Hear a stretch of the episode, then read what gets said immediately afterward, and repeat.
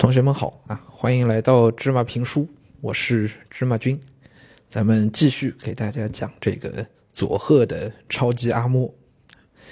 啊，那咱们在呃前两讲里边呢，讲到了这个岛田洋七，就这本书的作者啊，大概的一个背景，还有他写这个书，书里讲了些什么样的故事啊，大概的一个东西给大家讲过了。那么也讲到了说父亲那个作者的父亲啊，是因为得了这个原子病，就是受了核辐射，对吧？在呃自己的儿子就这个作者还没有出生之前，父亲就去世了。啊，也因为作者的父亲这么早去世，所以呢，作者呃小的时候啊，呃就应该要得到更多的爱，去弥补这个父爱的缺失。啊，同学们想象一下，我们自己出生的时候啊，爸爸妈妈都在身边。对吧？那所以我们得到的是来自呃父亲的、来自母亲的这么完整的爱，但是当作者出生的时候啊，他得到的爱就已经少了一半了。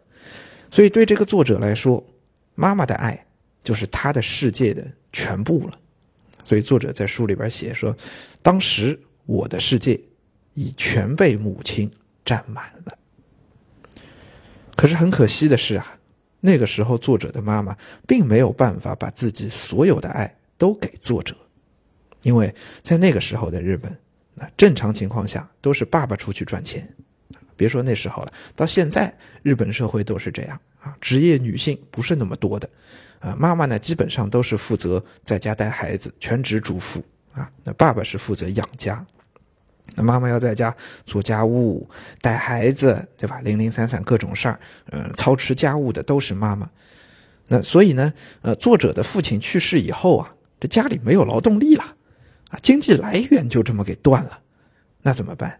这妈妈就不能全职在家照顾孩子了，对吧？她就必须要出去干活，而且加之啊，这个作者上面还有一个哥哥，那这个妈妈压力太大了，她又要上班，又要照顾哥哥。啊，还要照顾那弟弟，回家还要处理杂事，很明显可以看出来妈妈的精力啊分配不过来了，所以作者就写道：母亲在父亲去世之后，在广岛开了家小酒馆，小酒馆抚养我和哥哥，店就开在父母以前居住的屋子里，就在原子弹爆炸纪念馆的旁边。后面还写啊，母亲以家为店。我们只好租住附近一间只有六个榻榻米大的小屋。哎，你说这种情况啊，就是母亲呢也只能靠一个小酒馆来维生，其实也不见得能挣到多少钱，但是所有的事情又非常琐碎，可以想象那个小酒馆里一定是母亲里里外外都要他来忙，对吧？招呼客人的是他，很很可能后厨做菜的还是他。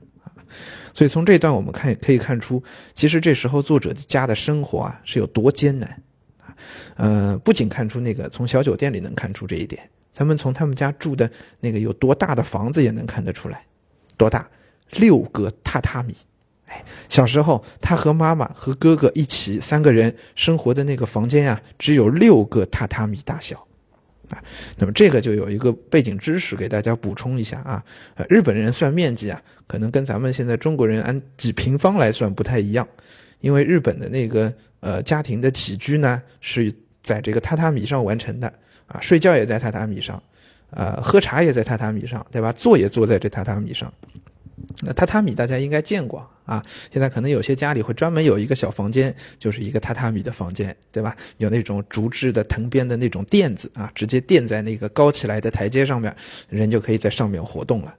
那一个榻榻米呢，差大概比我们现在一个呃普通的坐垫要大一点啊，有一点六二平方米啊，六个榻榻米呢合起来也就是九点七二平方米，十平米还不到。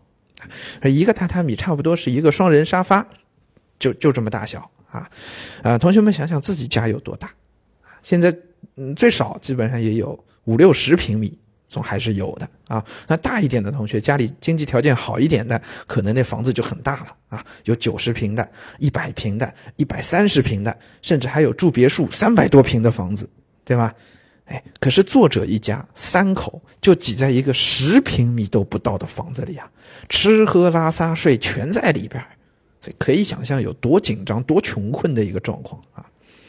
那又因为作者是呃父亲给母亲留下的一个纪念品，对吗？因为父亲自己去世了嘛，啊，留给母亲的就这么一个儿子啊，所以作者那时候是特别特别依赖他的母亲的，啊，书里边这么写说，我和哥哥每天留在小屋看家，可是我年龄太小，非常依恋母亲，常常想他，想着想着就会忍不住哭起来。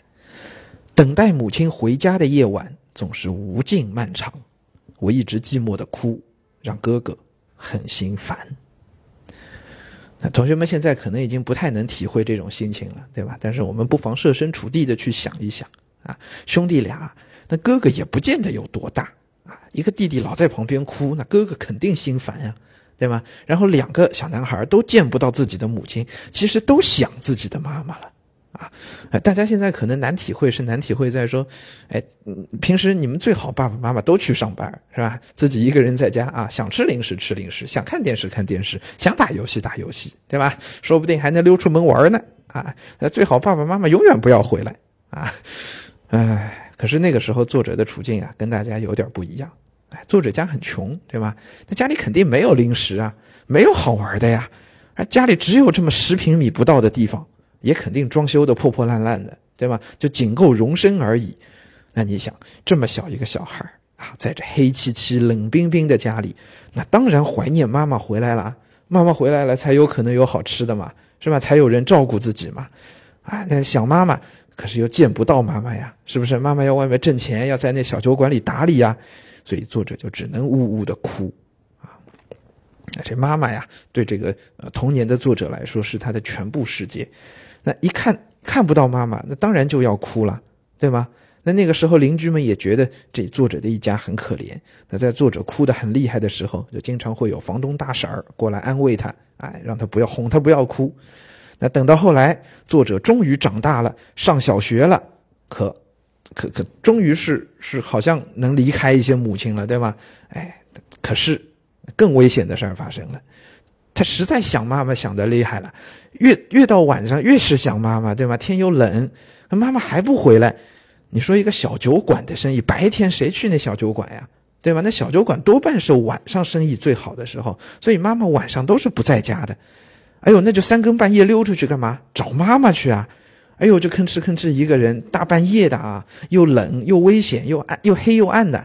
哎呦，从家里溜出去，跑到妈妈店里找妈妈。你说大人在上班的时候，小孩没事就去找他，又是大半夜的，你说让大人多操心啊？是不是很麻烦？工作的时候不能带着个小孩在身边呀，然后又要担心这孩子的危险，是不是？明明好端端在家，说不定什么时候就跑出来了。那遇上路上遇到什么事儿呢？怎么办呀？所以为了作者的安全，妈妈一想不能这个样子了，于是妈妈就盘算了一个很大的计划。哎，这到底是一个什么计划？咱们后面再接着说。